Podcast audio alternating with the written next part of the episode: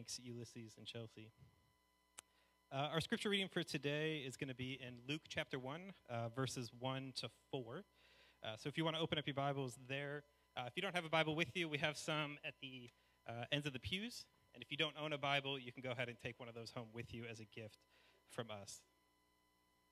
Uh, so we are in Luke chapter 1, verses 1 through 4.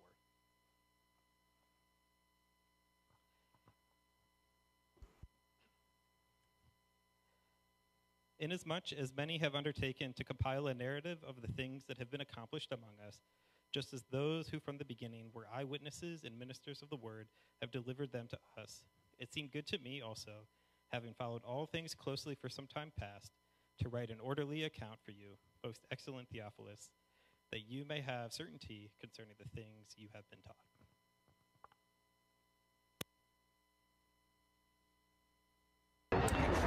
In Mark chapter 3, it's just one of my favorite passages. It's when Jesus is calling his first disciples to him. You know, he looks around at the crowds and folks he's gotten to know, and, and he says this He says, You know, he went up to the mountain and called to him those whom he desired.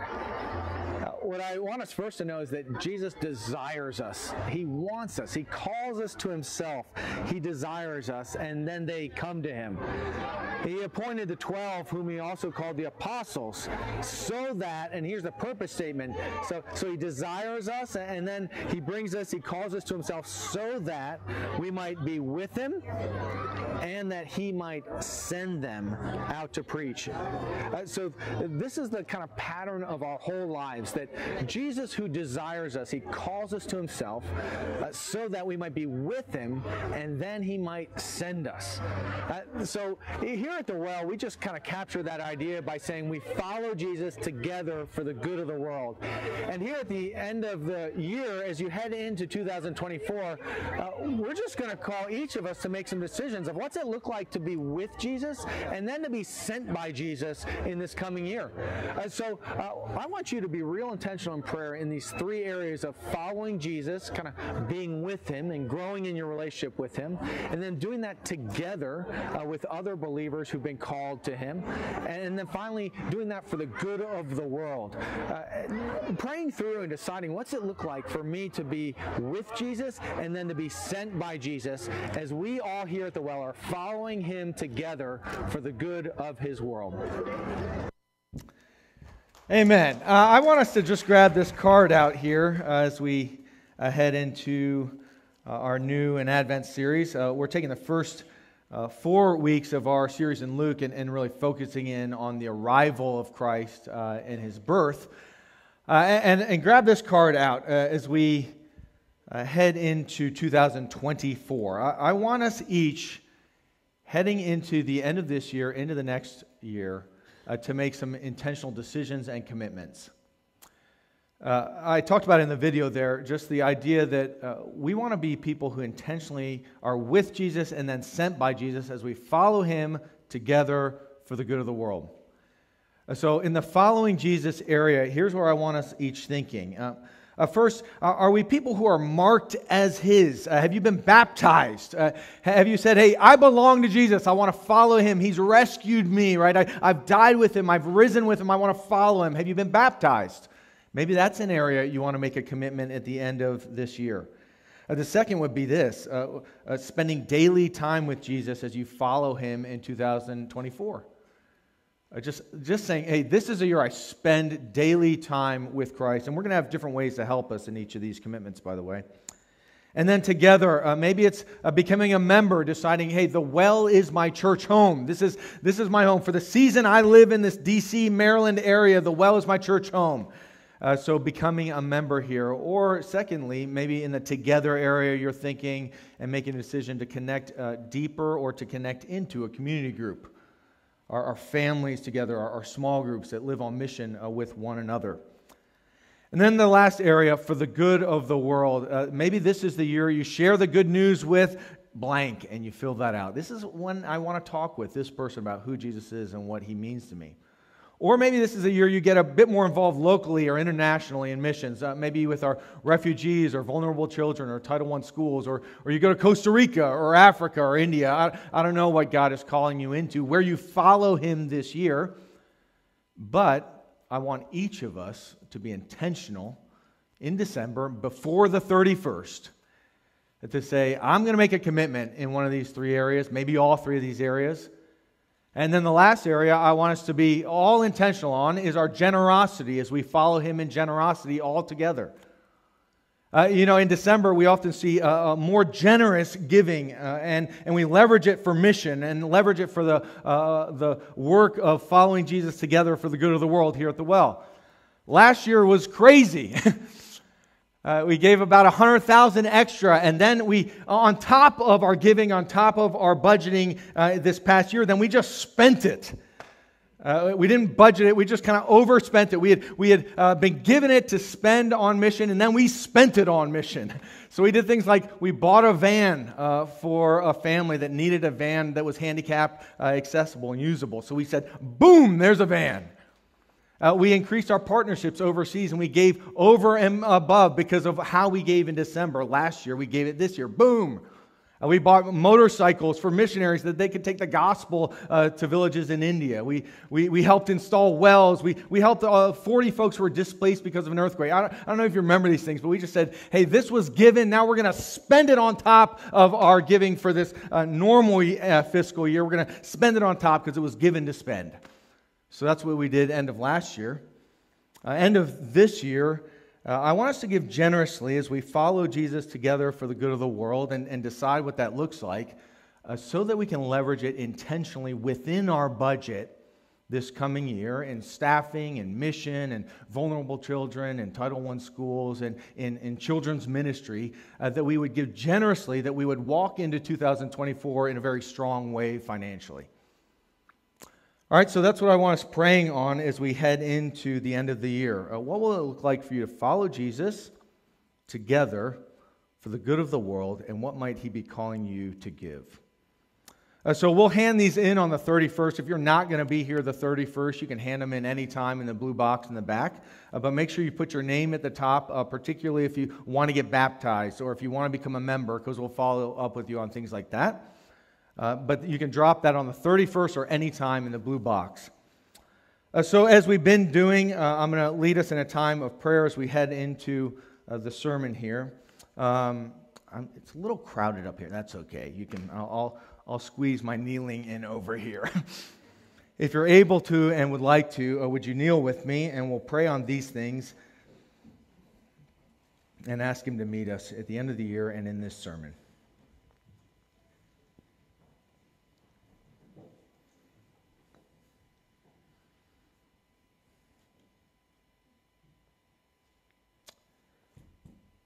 Father, would you guide us now as we come before you, first just to praise you.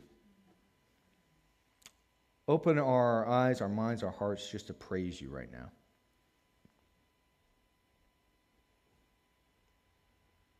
Talk to him. Give him thanks and praise for who he is and all he's done. That he desires you, he knows you, he loves you.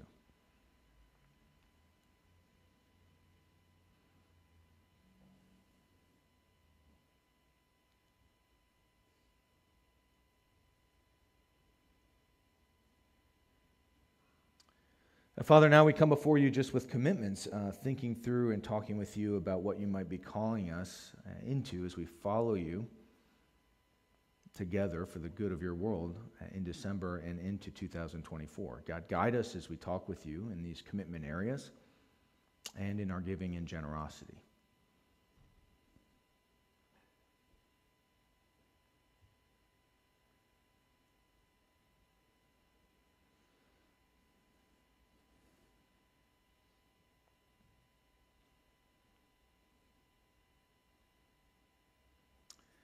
And now, Father, we uh, humble ourselves before you and ask that you would uh, reshape us, um, open our eyes to worship you more or live for you more, obey you, cling to your grace more.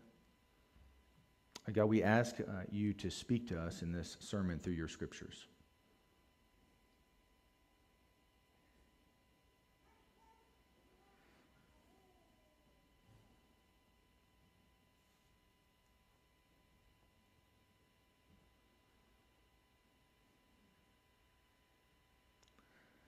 Father, thank you for your grace. Thank you that you sent your Son. You didn't leave us here to live life alone.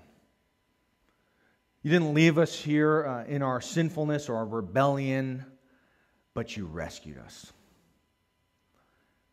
Uh, thank you for the Spirit that He dwells in us uh, by faith, that we're transformed by grace, that we're made new, that we are your sons and daughters by grace. God, would you speak to us in this sermon for your purposes? Would you open our eyes more and more to the glory of your Son? Would His grace come on us new and afresh in a way that we would worship Him and follow Him and obey Him and enjoy Him and share about Him more and more in our lives? God, we're so we're just so grateful for our church, too, God. Thank you for the men, women, and kids that we're surrounded with here, that, God, we get to just follow you together for the good of your world. Would many more come to know, love, worship, and follow you through us by your grace? Meet us in this sermon, we pray. In Christ's name, amen. So be thinking on these cards heading into the 31st, and uh, you can drop them off then or any time uh, before. Uh, we're in the Gospel of Luke. And normally, when we start a new book or a new letter, I'd take some time. I'd say, hey, here's the purpose, here's the author, here's the setting, here's the situation. And I would step out of the book in order to kind of share these things. Well, Luke, the gospel writer, who chooses narrative as his method of sharing about who Jesus is, uh, he gives that intro himself. Uh, so we're just going to walk through these first four verses, and then we're going to pause and we're going to saturate ourselves with the whole chapter and listen to the announcement and the responses of Zechariah and Mary as the angel Gabriel comes to them and announces the birth of John the Baptist and Jesus Christ. All right, so let's get into this uh, text together, and here's the introduction that Luke himself gives. Inasmuch as many have undertaken to compile a narrative of the things that have been accomplished among us, just as those who from the beginning were eyewitnesses and ministers of the word have delivered them to us, it seemed good to me also, having followed all things closely for some time past, to write an orderly account for you, most excellent Theophilus, that you may have certainty concerning the things you have been taught. Uh, many have written, Luke says. Uh, many have undertaken to compile a narrative. And then he goes down in verse uh, 2 and, he, and 3. He says, And me also. I'm going to join my voice to the many who have written a narrative of what's occurred. He says, I'm going to do that because uh, there were lots of eyewitnesses, which means he's most likely not one of the eyewitnesses uh, and ministers of the word that have delivered them to us. It seemed good that he would write them. Why? Because he has followed all things closely. He's been paying attention. He's been watching. He's close friends with those who are eyewitnesses, that he might then write an orderly account. Uh, so here we have uh, Luke, who uh, through uh, church history is most likely a doctor or historian. Uh, he's going to give an eyewitness, uh, or he's going to take, he's going to compile all these eyewitness documents and interviews, and he's going to write an orderly account of, of Jesus' life. He's not an eyewitness, uh, but he most likely uh, is Dr. Luke, who traveled with Paul uh, all through the book of Acts, which Luke also wrote uh, wrote the, the largest piece of the New Testament in Luke and Acts. And all through uh, the book of Acts, we have these we sections where uh, Luke, the historian, is traveling with Paul. He's probably done a ton of interviews. Uh, you know, many have written. Uh, Mark has most likely already written. Matthew most likely has already written. Somewhere in the mid 60s AD, uh, Luke uh, adds his gospel narrative to the pile of many who have written. Who is he writing to? Uh, he's writing to Theophilus. A Theophilus, which means friend of God. Uh, this is most likely a, a, person who has conscripted him uh, for this act of writing. Uh, maybe he's uh, paying the bill of the writing. Maybe he's paying for all the travel for the interviews Luke is doing. Uh, he's getting this orderly eyewitness account, and, and it's for Theophilus. Uh, there's kind of this uh, Greek overtones, Hellenistic overtones, and then there's also uh, Jewish overtones. Uh, uh, Luke knows the Old Testament scriptures well. Uh, maybe he's a God-fearer, which is one of those early Gentiles outside of the Jewish community that's come to worship God. And now he has met the Savior whom God would send.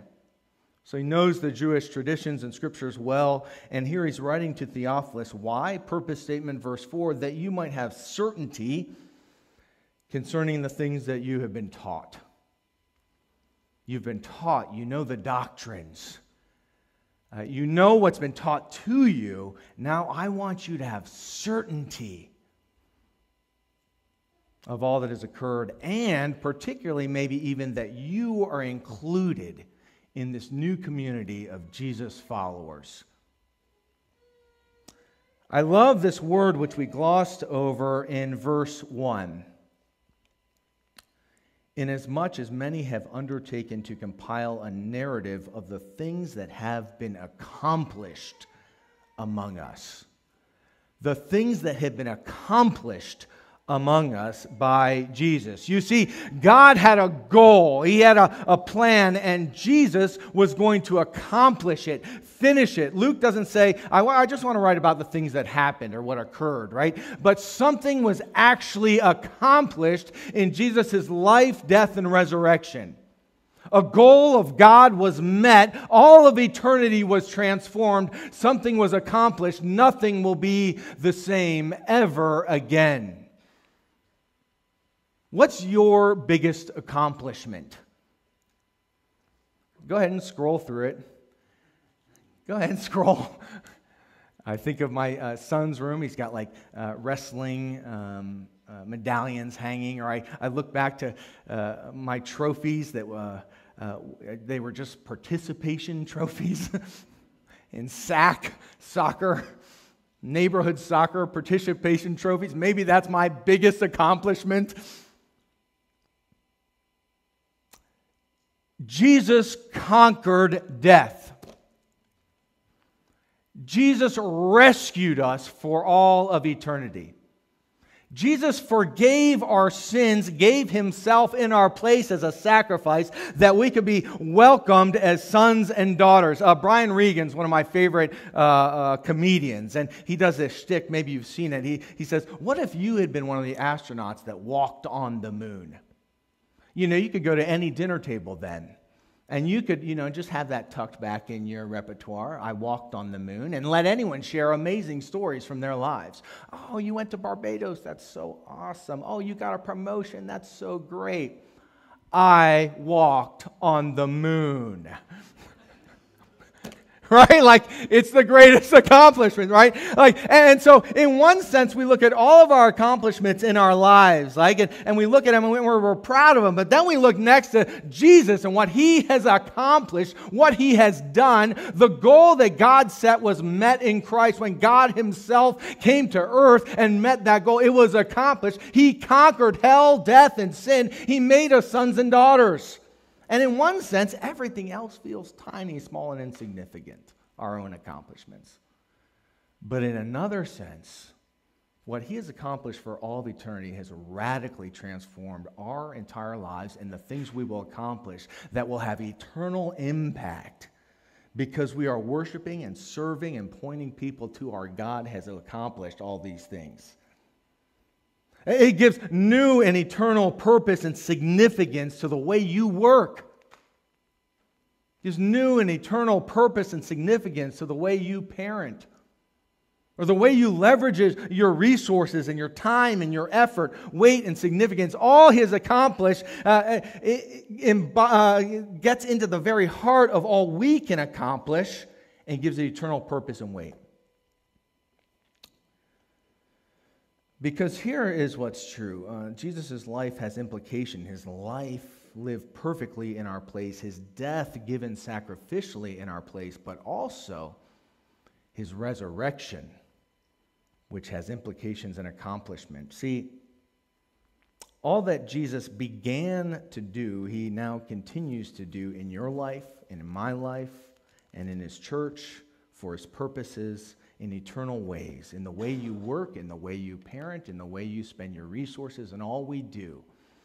Uh, remember, I said uh, Luke wrote uh, two accounts, right? The first is the Gospel of Luke, the second is Acts. Listen to how he starts this book after Jesus is resurrected. He says in Acts, in the first book, O Theophilus, I have dealt with all that Jesus began to do and teach until the day when he was taken up, after he had given command through the Holy Spirit to the apostles whom he had chosen he presented himself alive to them after his suffering by many proofs, appearing to them for 40 days and speaking about the kingdom of God. See, in one sense, all of our accomplishments are insignificant compared to the resurrected Jesus's, but in another sense, he is giving new meaning to every day as he walks with us and he continues all he began in his life, death, and resurrection now in us, in his people, for all of eternity. And all he accomplished begins in the most meager of places. uh, in an announcement that we're going to read uh, that comes both in Jerusalem and in Nazareth, to the most, uh, one of them at least, the most unsuspecting of folks. And what we're going to do is we're just going to we're going to do what we don't do in December. We're going to slow down and read the whole chapter. And we're going to hear the announcements, the responses of all that Jesus began as he was heading towards what he would accomplish in his death and his resurrection. And then we're going to say, okay, we see the purpose of his life, what he came to accomplish in these announcements and in these responses. And we'll just quickly close by then saying, how are we to respond?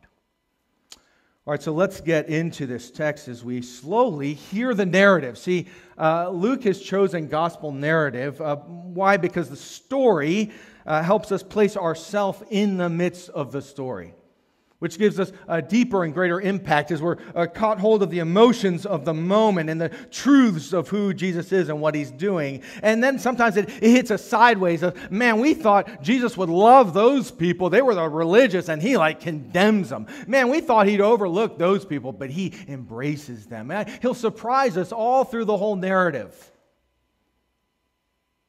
as he is accomplishing the task of saving you and I and accomplishing the task of arriving that he might come back again and make all things new. The restoration of his whole world. All right, so let's get into the narrative together. If you don't have a Bible, uh, we've got a couple at the ends of the rows. You may want to have one because we're going to read along slowly. I, I, won't force you to read out loud, but uh, we'll get into the text together. You may want to follow along. In the days of Herod, king of Judea, there was a priest named Zechariah in the division of Abijah. Now, Luke is going to do this through his narrative over and over again. Remember, he's a historian, he's a doctor, he's writing an orderly account. Uh, this is uh, King Herod, Herod the Great, known as a great builder. He dies in 4 BC. Uh, he's under the rule of Rome in Judea. And so uh, he's an actual historic figure, right? Like, this is history, this isn't some fairy tale. Zechariah was in the division of Abijah, so he's a priest. He had a wife from the daughters of Aaron, and her name was Elizabeth. And they were both righteous before God, walking blamelessly in all the commandments and statutes of the Lord. But they had no child, which was surprising in the time and the culture because they were living a righteous life, and it was therefore assumed that God would bless them with a child because Elizabeth was barren and both were advanced in years, which is just a politically correct way to say they're old. Now, while Zechariah was serving as priest before God when his division was on duty, according to the custom of the priesthood, he was chosen by lot to enter the temple of the Lord and burn incense. Uh, incense is uh, that, that moment of when we know God is coming to be present. Uh, if you grew up in maybe a, a Catholic or uh, a Presbyterian or Anglican church, sometimes you'll bring incense down the middle of the aisle to, in a sense, say, The Lord is coming, His presence is entering. And Zechariah is about to enter the temple of the Lord to burn incense. And the whole multitude of the people were praying outside at the hour of incense. And there appeared to him an angel of the Lord standing on the right side of the altar of incense. You get the picture. God is about to do something coming to Zechariah. And Zechariah was troubled when he saw him. Oh, uh, there appeared to him there appeared to him an angel of the Lord standing at the right side of the altar of incense. And Zechariah was troubled when he saw him, and, fe- and fear fell upon him. But the angel said to him, Do not be afraid, Zechariah, for your prayer has been heard, and your wife Elizabeth will bear you a son, and you shall call his name John. That's John the Baptist. Uh, uh, Elizabeth and Zechariah are going to give birth to John the Baptist, who's the forerunner of Jesus. And you will have joy and gladness, and many will rejoice at his birth, and he will be great before the Lord. And he must not drink wine or strong drink, and he will be filled with the Holy Spirit even from his mother's womb. And he will turn many of the children of Israel to the Lord their God. And he will go before him, the Lord, in the spirit and power of Elijah, to turn the hearts of the fathers to the children and the disobedient to the wisdom of the just, to make ready for the Lord a people prepared. And Zechariah said to the angel, How shall I know this? For I'm an old man. And his wife is advanced in years. And the angel answered him, I am Gabriel. I stand in the presence of God. And I was sent to speak to you and bring you this good news. And behold, you will be silent and unable to speak until the day that these things take place, because you did not believe my words, which will be fulfilled in their time. I love that. Zechariah's like, man, how is this going to happen, Gabriel? Like, uh, how is this going to take place? I'm old, my wife's old. And Gabriel says, I'm Gabriel. I stand at God's right hand. Like he's saying, hey, I'm an angel of God come from heaven to talk to you. And you're saying, how? Right? Like, he's like, I'm here from God telling you what's going to happen. And the people were waiting for Zechariah. They were wondering at his delay in the temple. When he came out, he was unable to speak to them, and they realized he'd seen a vision in the temple. Can you imagine his face? and Zechariah kept making signs to them, and he remained mute. And when his time of service was ended, he went to his home. I love that he completes his service. I think that's pretty cool. After these days, his wife Elizabeth conceived, and for five months she kept herself hidden, saying, Thus the Lord has done for me in the days when he looked on me to take away my reproach from among people. Elizabeth receives this news that she's going to give birth to John the Baptist, and, and she's uh, jubilant, right? Like, oh my gosh, God has heard my prayer. I'll have a son, John the Baptist, to come. And now here's another couple. They're kind of like and unlike Elizabeth and Zachariah. Uh, this is Mary and Joseph, right? Like uh, Elizabeth and Zachariah are super old. They are longing for a child. Uh, Mary and Joseph are super young. They're not quite married. Uh, if they were to have a child, it would be a shame to them. But notice how similar the occurrences are, all in the same. In the same month, the angel Gabriel, angel, by the way, just means messenger, uh, Gabriel was sent from God to a city in Galilee named Nazareth. Think Podunk. Think New Jersey. All right. no offense if you're from New Jersey. I grew up in Maryland, which is way better than Jersey. All right. To a, to a virgin betrothed to a man whose name was Joseph in the house of David. The virgin's name was Mary, and Gabriel came to her and said, Greetings, O favored one, the Lord is with you. But she was greatly troubled at the saying and tried to discern what sort of greeting this might be. And the angel said to her, Do not be afraid, Mary, for you have found favor with God. And behold, you will conceive in your womb, right, also, and, and bear a son, and you shall call his name Jesus. Yeshua, Joshua, Savior, and he will be great and will be called Son of the Most High, and the Lord God will give to him the throne of his father David. He's going to be a, a king, and listen to what kind of king. He will reign over the house of Jacob forever, and of his kingdom there will be no end. And Mary said to the angel, This will sound familiar. How will this be since I am a virgin? And the angel answered her, I can almost see it gently beckoning her. The Holy Spirit will come upon you, and the power of the Most High will overshadow you. Therefore, the child to be born will be called Holy, the Son of God. And behold, your relative Elizabeth, in her old age, has also conceived a son, and this is the sixth month with her who was called barren. For nothing will be impossible with God uh, echoing words in the Old Testament to Abraham and Sarah. And Mary said, Behold, I am a servant of the Lord. Let it be to me according to your word.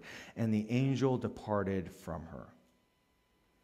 In those days, Mary arose and went with haste into the hill country to a town in Judah, and she entered the house of Zechariah and greeted Elizabeth. And when Elizabeth, this is her cousin, heard the greeting of Mary, the baby leaped in her womb. This is John the Baptist leaping in Elizabeth's womb. Elizabeth was filled with the Holy Spirit. She exclaimed with a loud cry, Blessed are you among women, and blessed is the fruit of your womb. And why is it granted? This is Elizabeth saying, her cousin to Mary, and why is it granted to me that the mother of my Lord would come to me? She doesn't say, My cousin who's uh, uh conceived a child is in your womb. She says, The mother of my Lord. Behold, when the sound of your greeting came to my ears, the baby in my womb, John the Baptist, leaped for joy, and blessed is she who believed you, Mary, that there would be a fulfillment of what has spoken to her from the Lord himself.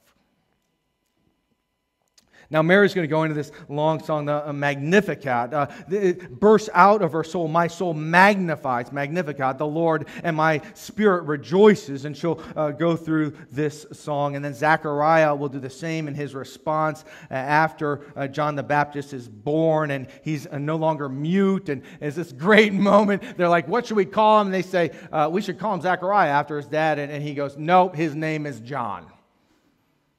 And that's right when he can speak again. And he prophesies then of this child, John the Baptist, and the child Jesus who will be born. So let's ask ourselves what did Jesus come to accomplish as we see these announcements and then dig a little bit into the responses of Mary and Zechariah? Uh, the first thing I, I, want us to notice uh, in, in terms of what Jesus is going to accomplish is that uh, Jesus is God Himself coming to earth. Who is coming and who is the one who will accomplish what He is going to accomplish? Jesus, the Lord Himself. Verse 16, and He will turn many of the children of Israel to the Lord their God. This is John the Baptist being talked about. He's going to turn many to the Lord their God. And he will go before him in spirit and power of Elijah to make ready the way for the Lord. Now he's going to come, John the Baptist, as a forerunner to God himself. Uh, then in verse 32, uh, speaking to Mary, Gabriel says, He will be great and he will be called the Son of the Most High. The very stuff, the very DNA of God Himself, the Son of God from the Most High. The Lord will give to him the throne of his father David. He'll be an eternal king of his kingdom. The eternal kingdom, there will be no end. Or verse 43, when Elizabeth is talking to Mary, she says this really uh, interesting statement Why has it been granted to me that the mother of my Lord shall come to me? Elizabeth, talking to Mary, says, You are going to give birth to God. Who is coming to accomplish what he will accomplish? God Himself, Jesus Christ, the one who saves the anointed one. Uh, what will he do? Mary's song really captures this. I love it. My soul magnifies the Lord, she says. Uh, the, all that is in me, my spirit, uh, rejoices of what is about to occur. What's, what's occurring? Uh, this cosmic mercy is coming to earth in Christ, and, and it's going to reverse the roles, uh, uh, pour grace on the situations of so many. The proud are going to be brought low, and the humble are going to be risen up. And Mary goes through this uh, amazing song. He's looked on the humble state of his servant. For, for behold, from now on, all generations will call me blessed. For he who is mighty has done great things for me. Holy is his name. His mercy is for those who fear him from generation to generation. He's shown strength with his arm. He's scattered the proud, the thoughts of the heart. He's brought down the mighty from their thrones. He's exalted those of humble estate. He's filled the hungry with good things. The rich he sent away empty. And she'll go on. Who's she singing about? She's rejoicing in God, my Savior. The very beginning of her song. How will all of this occur? We'll notice that in her song, in Zechariah's song, through all the announcements, all the responses. Mercy, mercy, mercy, mercy, the mercy, the grace of God. The mercy and the grace of God will bring about salvation and reverse our roles and situations. I want to play a word association game. I'm going to say a word, I'll make them really easy. So many of you have so many degrees, this shouldn't be hard. All right, the first one, and you say the first word that comes to your mind. Ready? First word that comes to your mind, just go ahead and say it out loud. Uh, I'll say a word. First word that comes to your mind, word association. You say it next. All right, whatever it comes to. Starbucks. Coffee. Yeah, coffee. Right. All right. All right. All right. Another one. Thanksgiving. Turkey. You just got to say turkey. Right. Right. All right. Okay. Christmas. Jesus. Jesus. Jesus. no. Yeah. Presents. Right. Gifts. Gifts, maybe some of you said tree. You know, that's fine. We got a fake tree this year. A piece of me died when I put it up. We've always had a real tree, but last year's tree cost 160 bucks to cut down. I'm like, fake tree it is, you know? So, no, the first thing you think of is gift, present, right? What's a gift? It's a it's a, a free gift. It costs me a lot, but I'm giving it to you freely, right? It's grace, it's mercy. It's what you don't deserve. It changes your situation. It might change your life depending on the gift. And here Mary says, Man, the mercy of God over and over, the free gift of God, who particularly in his mercy placed his eye on me, little old me, as he saved me, saves you, can save us all by grace. Zechariah also breaks out in a song, but it's uh, deemed prophecy uh, in verse 67, and he says, Blessed be the Lord God. This is sometimes referred to as the Benedictus, right? Blessed be the Lord God of Israel, for he has visited and he has redeemed his people. He's raised up what? A horn of salvation for us that he spoke about along of old in the, the prophets and the covenants that we would be saved from our enemies and the hand of all who hate us to show mercy to the promise uh, as promised to our fathers to remember his holy covenant. And, and, it, and, in one sense in some of these songs we get thinking man this is all about israel but then uh, zechariah in his prophecy is going to make this crystal clear. The purpose of god in jesus christ crystal clear uh, because uh, Zechariah is singing about John the Baptist who's going to uh, lead the way into Jesus. And, and he says, You, child, John the Baptist, verse 76, you're going to be called the prophet, the one who's going to uh, prepare the way, speak about, and point people to the prophet of the Most High. Jesus Christ, God Himself, the Most High, come to earth. Philippians 2, He descends from His glory to become human, not just human, but to uh, become our servant, not just our servant, but to die for us. A baby born to die. You're going to be a prophet of this one most high to come, Jesus Christ, for you will go before the Lord to prepare his ways, our Lord, our God. To do what? To give knowledge of salvation to his people in the forgiveness of their sins because of the tender mercy of our God. Therefore, the sunrise shall visit us from on high to give light to those who sit in darkness and the shadow of death and guide our feet into the way of peace. Our God, Jesus, is coming with an eternal purpose which he will accomplish. It is to bring salvation through the forgiveness of sins to give us certainty that we can be welcomed as sons and daughters for all of eternity with our God in heaven forever when He brings heaven to earth and all things are made new here, that we'll be with Him, we'll be His sons and daughters. It's going to be amazing.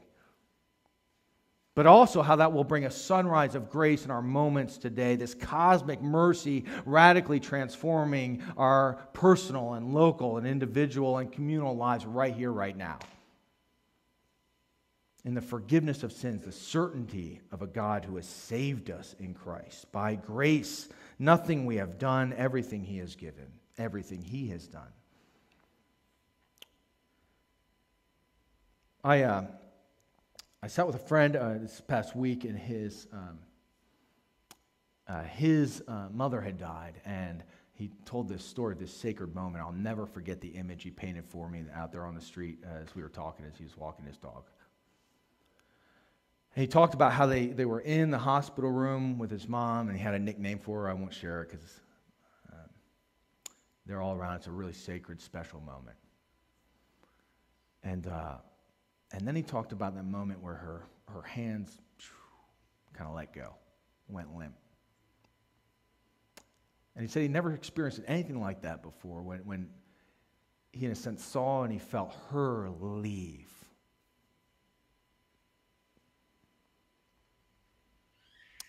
And I don't know if you've ever been in the room when that's occurred, when, when eternity, the eternal being of who we are, our soul, our spirit, goes somewhere. And he said to me, he said, I want to be certain I know where I go in that moment. And so we got to talk uh, for a bit there. I, I, love this guy. He loves me. We're good friends. And then we got to talk again this past week. And, and Luke writes this narrative of the life of Jesus. He says, I want you to know with certainty how all of eternity has been radically transformed, how today has been radically transformed by the Savior of the world. I love the image that Luke gives in this moment of Zechariah talking about John the Baptist, who's going to point to Jesus. He says, Sunrise shall visit us from on high. See, Advent season is this season where we, we, we, look back in the church calendar, it's this pivot moment, right? Where, where we're kind of getting to the er, end of the church calendar, where we, where we look forward to Jesus' uh, advent arrival, his second coming, but then it's also in that same moment we're looking uh, back at his uh, initial advent arrival and his birth. And, and we're in this moment in between where, where, where Jesus has, has come, he has arrived, and he will come, he will arrive again. And we're right here, and it's pretty dark, it's pretty broken. Uh, Christmas might even be a hard time of year for you. And, and, and what Jesus wants to do is bring the sunrise of His grace into your life that you would know for all of eternity you have been saved. You've made a, a son, a daughter, that, that uh, what He has done in His life, His death, His resurrection has accomplished for us this place before Him. But then He wants that sunrise to come in the moment, this grace and this mercy in our life right now. When you are burned out at work and you're wondering, why the heck am I doing? No one's even watching or cares. and the Lord wants you to know you're my son, you're my daughter. Keep at it, I'm with you. when you are a single mom and you are just working your tail off, and it never feels like it's enough, He wants that sunrise of His grace to say, I'm with you. I'm carrying you now and into all of eternity when I come back and make all things new and right. When your marriage has fallen apart, He wants to bring the sunrise of His grace into that moment and mend it by His mercy and meet you in it. When you are feeling the loneliness of this season in a way you've never felt it before, he wants the sunrise of His grace to break in and transform this moment with you right now. A friend of mine, and his marriage had fallen apart because of his unfaithfulness. And he writes this, and I think it's a great picture of the sunrise of grace. Uh, to be frank, even though I was doing all I could to deal with my addiction and marriage life crisis, there was continual progress. I had a lot of trouble connecting to God, though I was trying.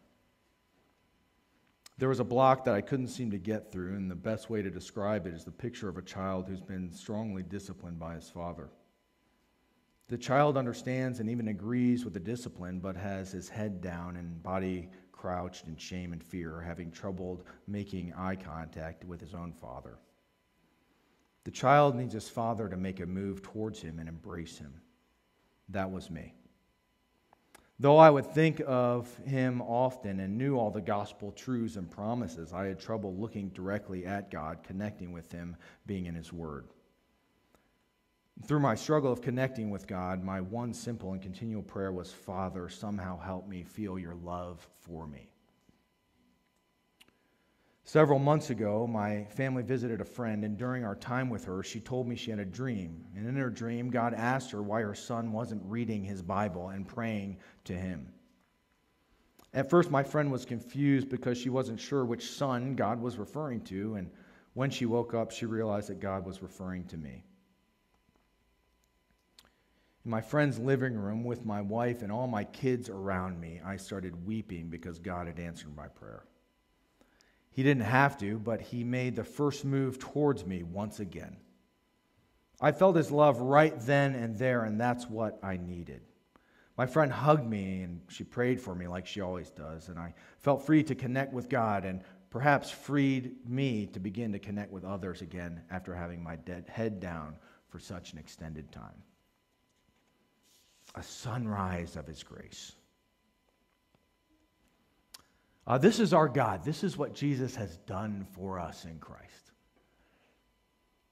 I don't know where you are this Christmas, but might our response be one of belief, rejoicing, and sharing?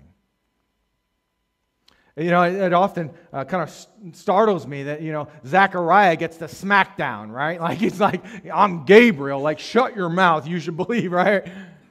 Uh, but in that uh, moment, uh, we see the, uh, the discipline is because Zechariah did not believe, the angel says. But then uh, in Mary, what we see, Elizabeth comes to her and says, Man, blessed are you because you believe. But see, Mary didn't understand, Zechariah didn't understand. But there was that inkling of belief in Mary that said, I think God is doing something in the person of Jesus I could never imagine. You don't have to understand it all. Our faith is super logical. It, it holds together, it's airtight. You can test it. But you don't have to understand it all, particularly understand every piece of your own circumstance this morning to know you have a God who deeply loves you, who sees you right now wherever you are, who is longing for you and beckoning you towards himself. You don't have to understand every piece of your situation, but know this your God loves you so deeply. How do you know he sent his son? Who loved you and gave himself for you. So we what? We rejoice. uh, each of these songs are just an overflow, the insides coming out of Mary and Zechariah, rejoicing, magnifying, making great the name of our God who has done this. We say, Oh, praise God, you see me and know me and want me and made me your own. You've forgiven me and then we share. Each of these is a song, it's a proclamation. The inside's coming out. We say, I know a God who loves like this. I know a God who shows mercy like this. Chances are you will rub shoulders with a family member or friend this Christmas who doesn't yet know Christ. Just share with them what Jesus is doing in your own life, how merciful he is, how gracious he is, how kind he is. Share. You know, all through this passage, as we head into communion, uh, there's these little kind of touch phrases. I, I, I love them. I, verse 66 All who heard these things laid them up in their hearts, saying, What then will this child be? For the hand of the Lord is with him. Or chapter 2, verse 19, Mary will say this Mary treasured up all these things, pondering them in her hearts.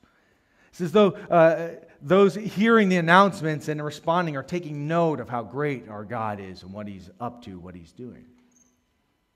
Storing, treasuring these things in our minds and our hearts. We, we provide the resources that Chad talked about earlier to do so. I'd encourage you to snag a journal, uh, get into the Gospel of Luke with us. I'd encourage you maybe even just to grab one of our kind of normal plain journals with how to read the Bible and how to sit with God in this new year.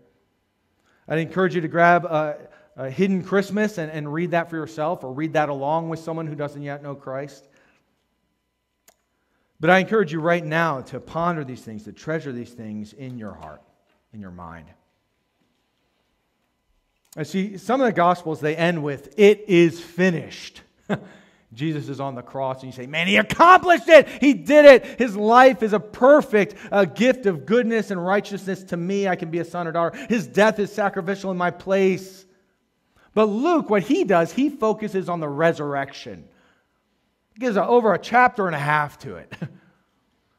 and then in the book of Acts, he says, Man, it was just the beginning. See, your life is the sequel to God's grace and mercy. The salvation He's brought in Christ for you, the salvation He's bringing to others through us, the salvation He'll bring when He comes again. For all of eternity, we'll get to enjoy it. So I'd encourage you now to store up these things in your heart, to come before Him in prayer. How does He need to advent arrive in your life right now by His grace and mercy? Talk to Him about that area. Maybe it's an area of brokenness. Ask Him to meet you in it. Maybe it's an area just to rejoice with Him, rejoice with Him in it. Uh, maybe it's a person he, you know He wants you sharing with. Would you talk with Him about that person you love? But first, sit as one whom He loves deeply. He sees you right now, He loves you deeply. We're a bunch of wretched sinners who He's drawn in as His children and transformed by His grace that we might live for Him boldly and joyfully. Meet Him there right now.